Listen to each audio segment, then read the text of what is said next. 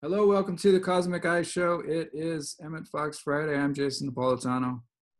And on the line, Mister Chris Sheridan. What's going on, Chris? How you doing, Jason? Doing great here. And uh, another Friday, another quick week. I'm telling you, it goes by fast, doesn't it? It does. It does. I don't know if it's the lockdown or what. Maybe I'm just busy. Yeah, exactly. And so we find ourselves here another another Friday, Emmett Fox Friday, and uh, you know, they sneak right up on us.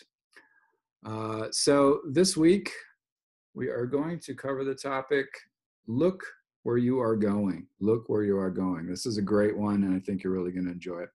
Uh, my book is If You Can Worry, You Can Meditate. Chris's book is The Spirit in the Sky, both those available on Amazon. If you'd like to support the podcast, please check us out at anchor.fm slash Cosmic Eye, and you can make a monthly donation there of, uh, of your choice.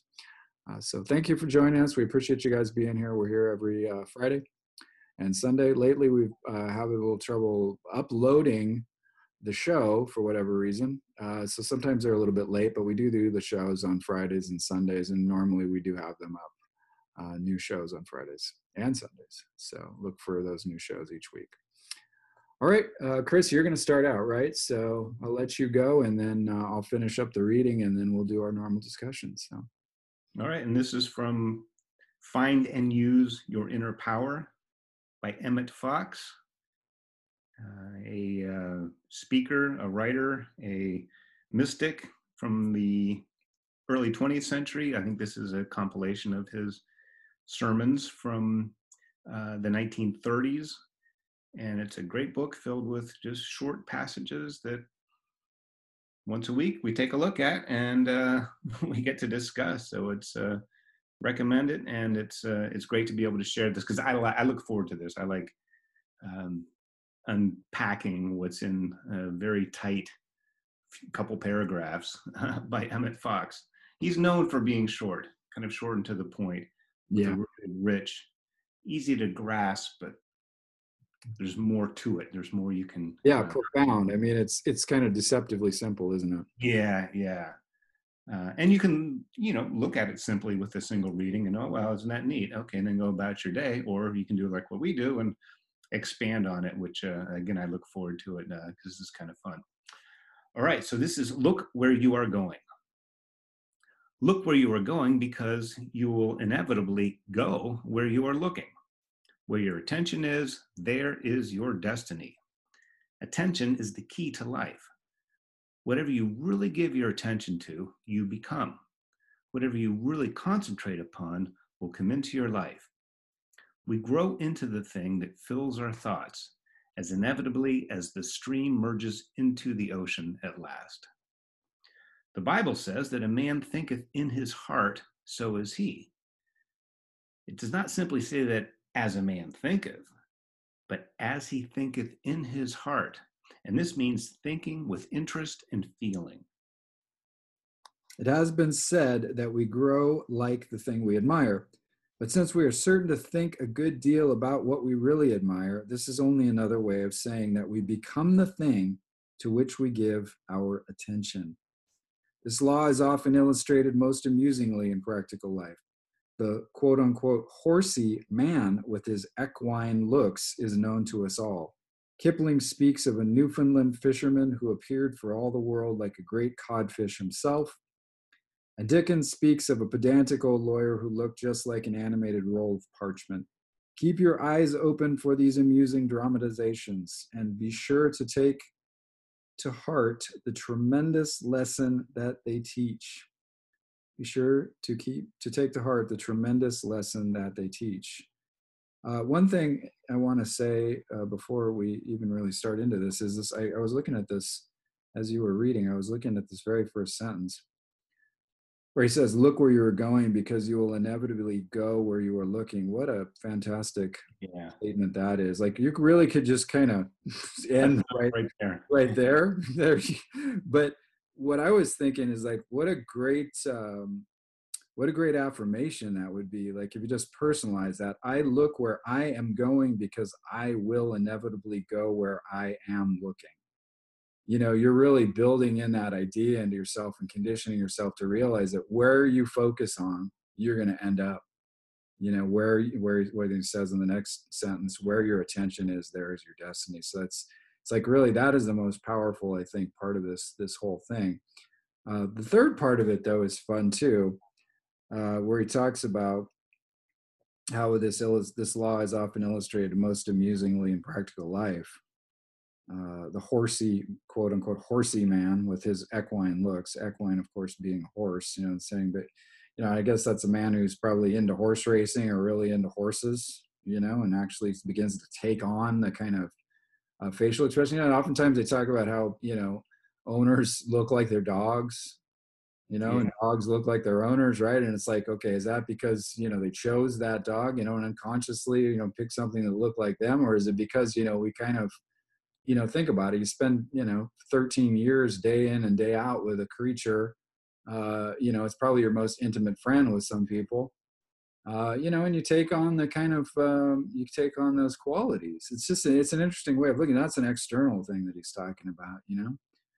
Um, and you, you talked about something interesting with that earlier. Uh, you want to share that? Yeah, even, you know, I've known pilots that, maybe because I know they're pilots, you know, they have this kind of squinty-eyed, you know, looking around like an eagle would, uh, or a bird flying, uh, looking throughout the airspace for for things, you know. Or I know people that, uh, you know, scuba dive a lot, and they just, they seem, you can kind of see the fish in them in a way, even the type of fish.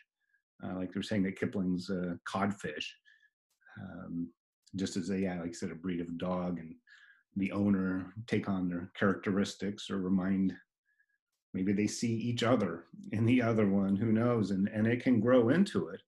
Uh, but just emotionally, you know, you can see people that even when they're smiling, you can kind of see that downturned uh, crease from, you know, where their lips, on this edge of the lips, um, you know, at the mouth, uh, that they maybe they have been frowning for much of their life. Yeah, the body really does, it takes on those those qualities and those emotions and those thoughts, doesn't it? Or somebody who worries a lot, even when they're at a resting state, uh, not particularly worried or anything, you can still see the worry there. It ends up becoming written on your face, um, in a way. Yeah, yeah, and that that's a- where your attention's going. If your attention is on anguish or worry, um, or you're, you know, panicked all the time, it's, you know, it's going to look like that even when you're not really worried or panicked. It's, it's, you know, what they say, if you keep making that face, it's going to stay that way. But we make that face because of the emotion. Mm-hmm. And if that emotion, that attention to that feeling, um, is strong and persists over a period of time, it, it'll show on your face. And the good thing is, even with a lifetime of worrying, if you can turn things around and transform that, Uh, your face will also be transformed. I've seen people that I've known for a long time, and then you see them again, and something had transpired since the last meeting, and they had, you know, gotten a divorce, or, you know, something had happened in their life, kind of major, and you can see on their face, it's like, wow, you don't seem to be carrying around that weight anymore, or, you know, the, the burden of the world, or, you know, the troublesome, you know, fear maybe that was going on because you were in this relationship. You know, you can see it get lifted too. It can go away. So none of this is permanent. It can, it can change for the better. Absolutely. Um, I was just drawn to this, uh, one, two, three, the third, third paragraph. It has been said that we grow like the thing we admire. Uh, but since we're certain to think a good deal about what we, we really admire, this is only another way of saying that we become the thing to which we give our attention. I was thinking about, you know, this kind of idea of, of hero worship in a way, um, or, you know, like the stories that we, we read about and tell ourselves, um, the television shows that we watch, the mythology that we read, the, you know, the people that we admire in business or in sports. You know, it's really easy, especially as, as a young person, um, to maybe hero worship.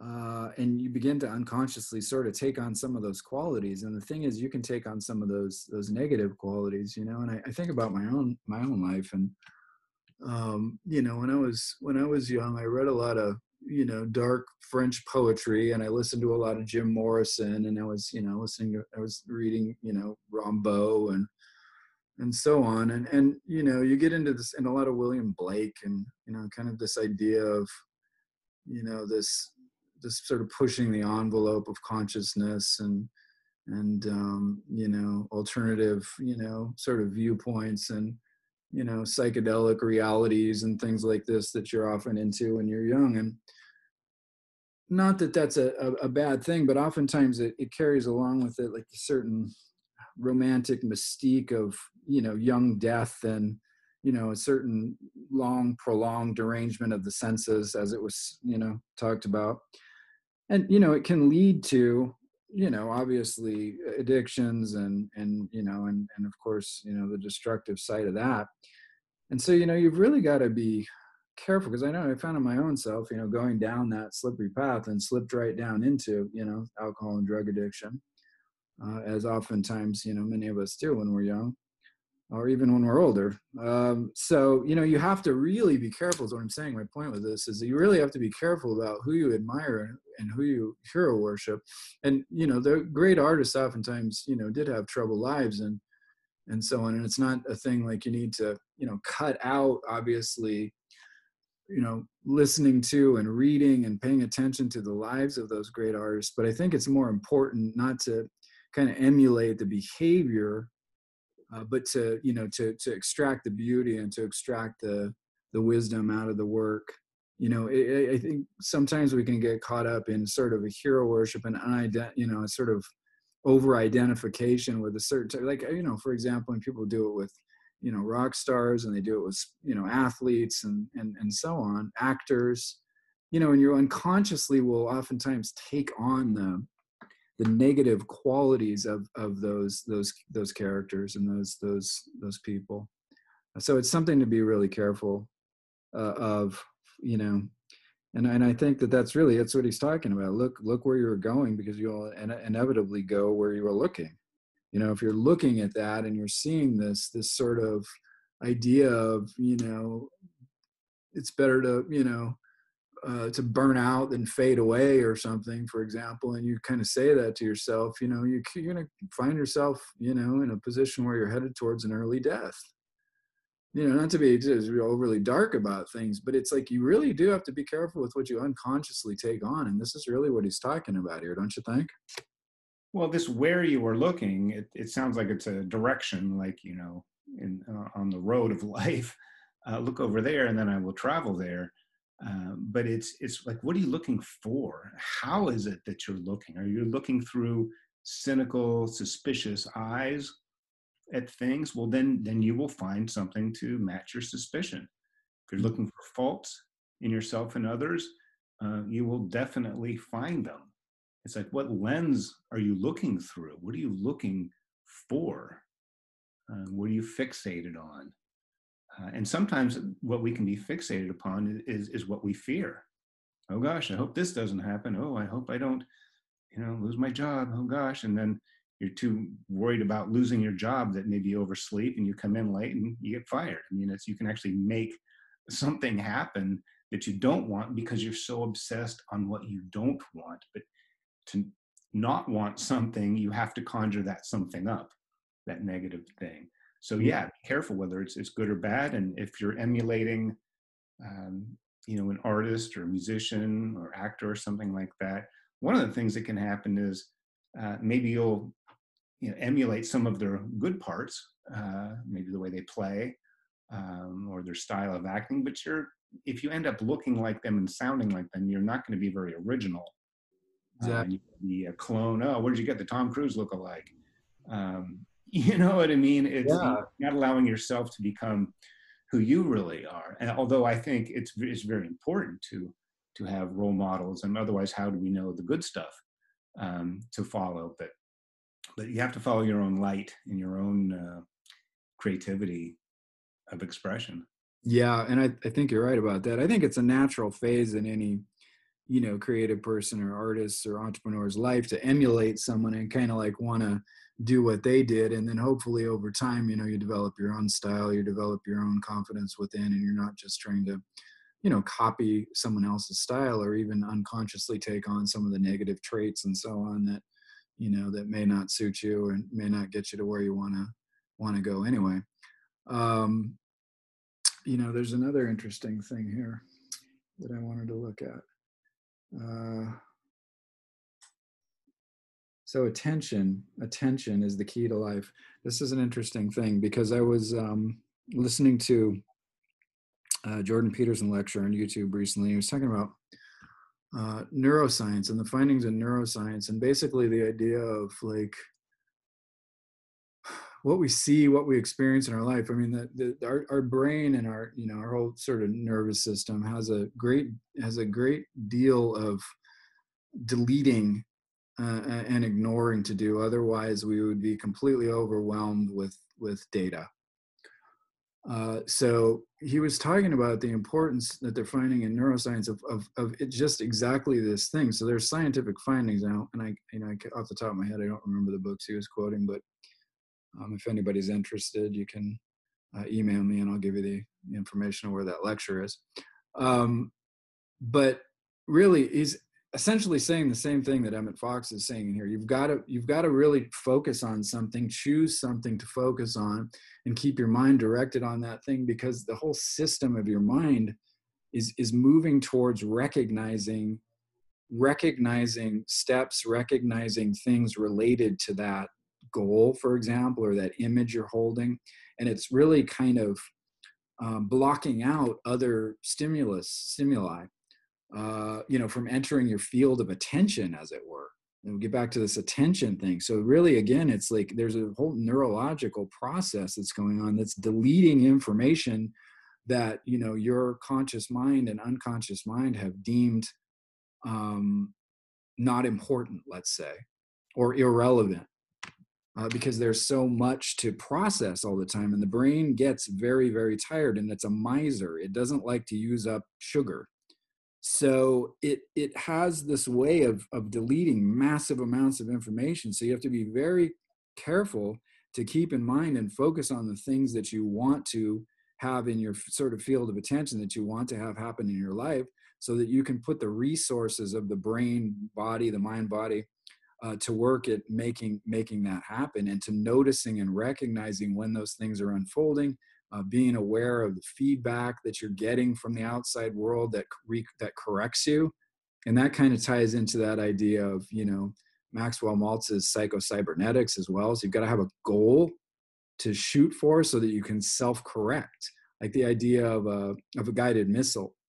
It finds its way by going off course, uh, you know, and then and then correcting. In the same way that a, that a pilot, you know, like, a, a you know, when you're going, flying from coast to coast, for example, it's like constantly a little bit off course and readjusting.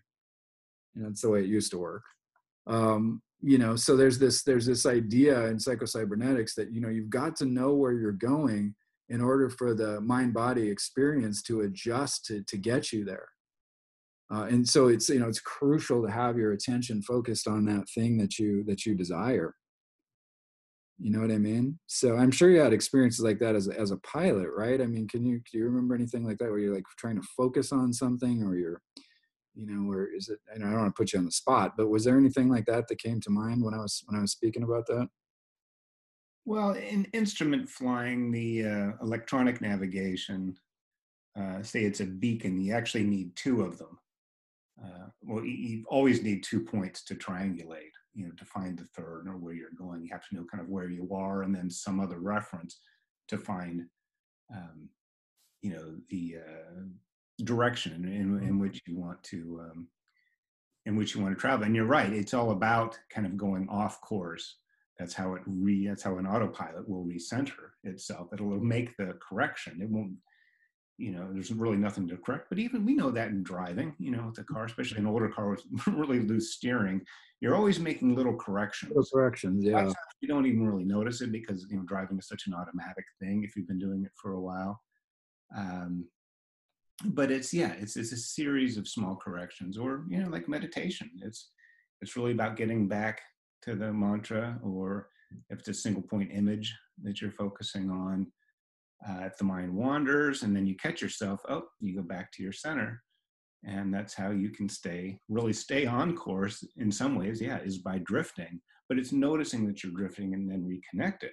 Exactly. So with our inner life, if we have a goal, uh, say it's to start a small business and you're learning about e-commerce and um, maybe how to do a, a you know, commerce website and how to market, and then you have your product or your service and you want to package that and get that going. There's a lot to do. There's a lot to think of, and you can get overwhelmed, and uh, your mind can wander and get off track. Then you allow you know fear and doubt and uh, insecurities um, to creep in. Uh, so what can happen is that the attention gets divided. Yes, part of the time you're working on your business or your goal, and you're thinking, "Gosh, you know, I'm really you know doing this," and then other times, whether you're aware of it or not, your attention can be diverted uh, to counter activities, or uh, like I said, if it's doubt or fear, then you're kind of putting the brakes on. So you might be have, a lot of times we have the gas on and the brake at the same time, or we're trying to steer two different directions. And the result is that a lot of things get done halfway. Mm, good point. Yeah. succeed, but you're not stuck either. You're not completely um, you know, void of any progress, but it may only go so far or so deep or carry you uh, so much closer to your goal if there's this, you know, either a distraction, and we can use any number of things to avoid what we really want.